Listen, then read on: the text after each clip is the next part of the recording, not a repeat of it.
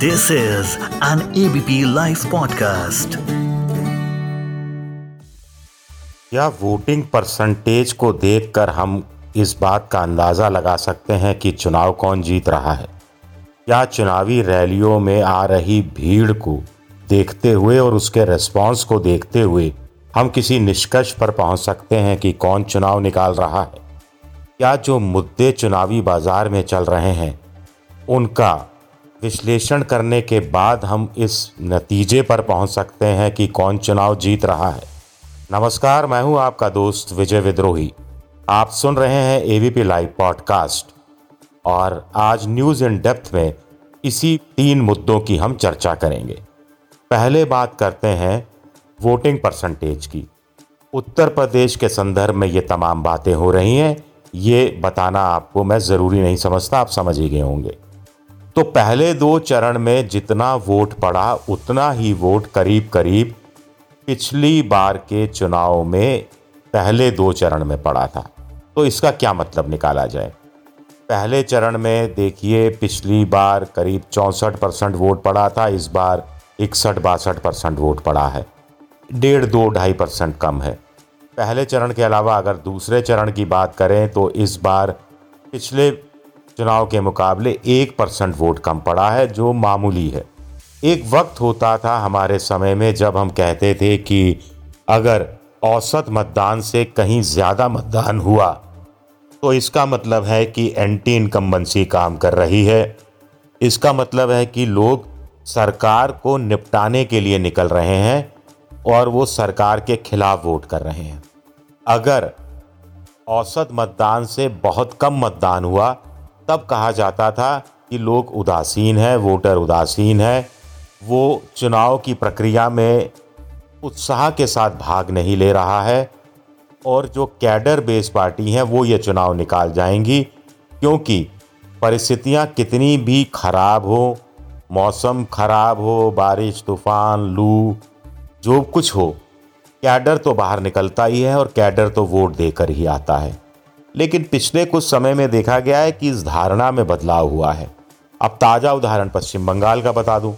पश्चिम बंगाल में दो बार से ममता बनर्जी की सरकार थी। विधानसभा चुनाव हुए तो पिछली बार के मुकाबले ज़्यादा वोट पड़ा। करीब करीब छियालीस अड़तालीस परसेंट वोट पड़ा। लेकिन लोग निपटाने नहीं निकले ममता बनर्जी को। एंटी इनकम्बेंसी काम नहीं कर रही थी प्रो कम्बेंसी काम कर रही थी। और ममता की पिछली बार के मुकाबले भी ज़्यादा सीटें आई। इसी तरह कम वोटिंग होती है, जैसे असम में कम वोटिंग हुई, लेकिन बीजेपी की सरकार असम में रिपीट कर गई।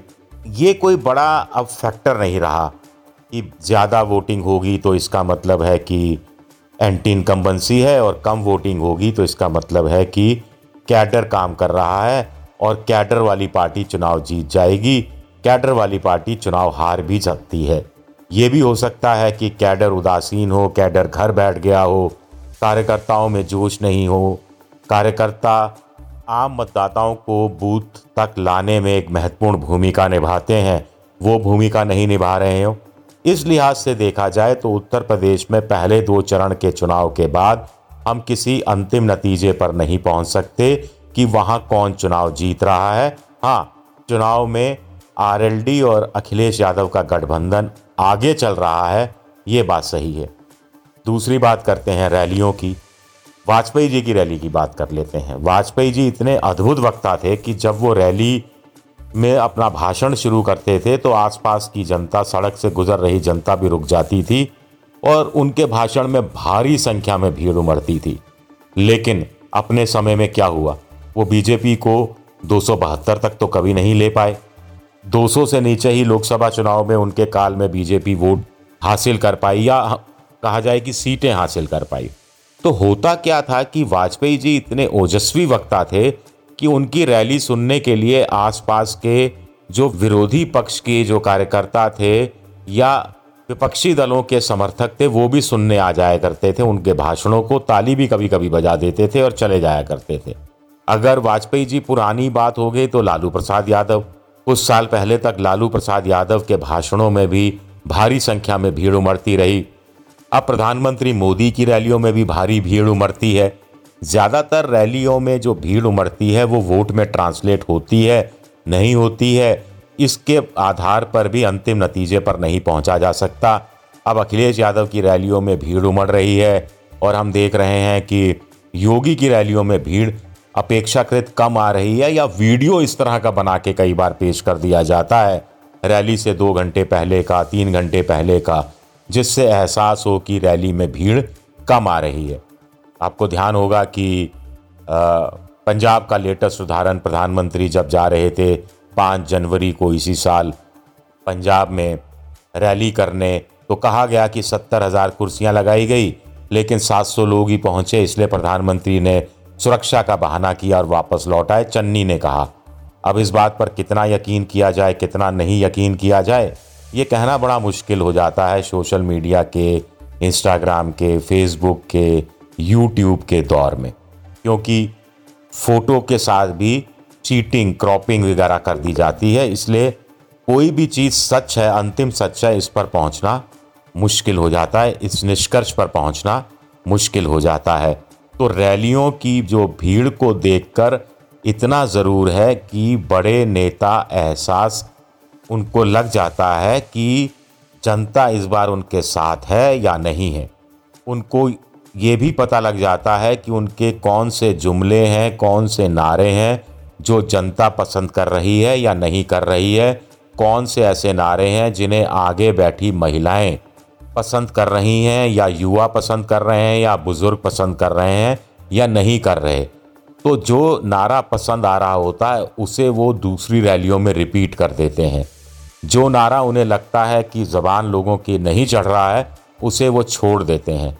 तो रैली में भीड़ आना ना आना, वोट के पैमाने पर हम उसकी तुलना करें ना करें, ये कहना मुश्किल है। लेकिन नेता अंदाज़ा ज़रूर लगा लेते हैं रैलियों की भीड़ के बहाने कि चुनावी बाज़ार में उनका रेट क्या चल रहा है, लोकप्रियता क्या चल रही है, उनकी पार्टी के क्या भाव चल रहे हैं। तो ये एक बड़ी चीज़ हो जाती है। तीसरी बात मुद्दों की। अब देखिए, अब चैनलों के अंदर डिजिटल चैनल हो गए, अखबार हो गए, न्यूज़ चैनल हो गए, इसमें ना अलग अलग चीज़ें हैं। वॉक्स पॉक्स नाम की एक चीज़ होती है। लोगों से लोग बात करते हैं, पत्रकार बात करते हैं। अब आप जहाँ गए, आपको मान लीजिए एक पार्टी विशेष के समर्थक बड़ी संख्या में मिल गए और आप भी उसी पार्टी विशेष के समर्थक हैं तो आपका नज़रिया अलग हो जाएगा।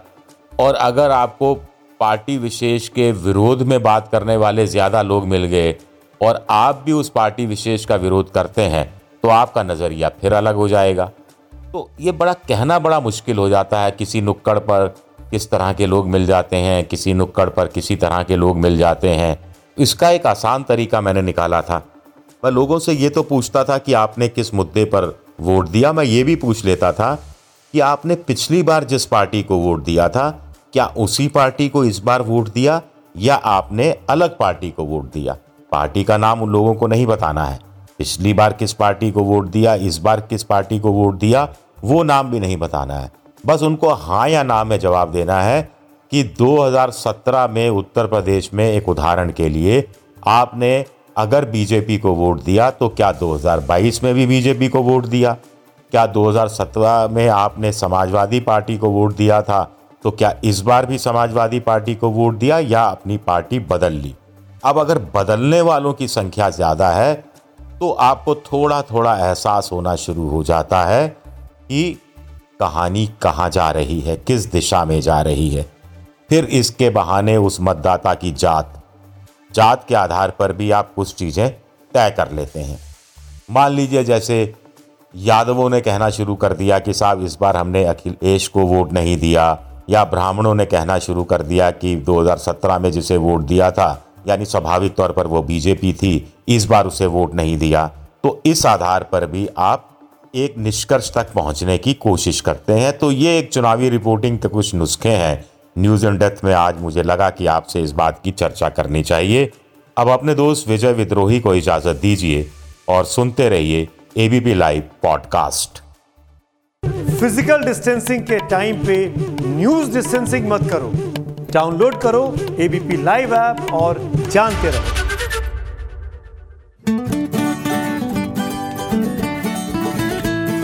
This is an ABP Live podcast.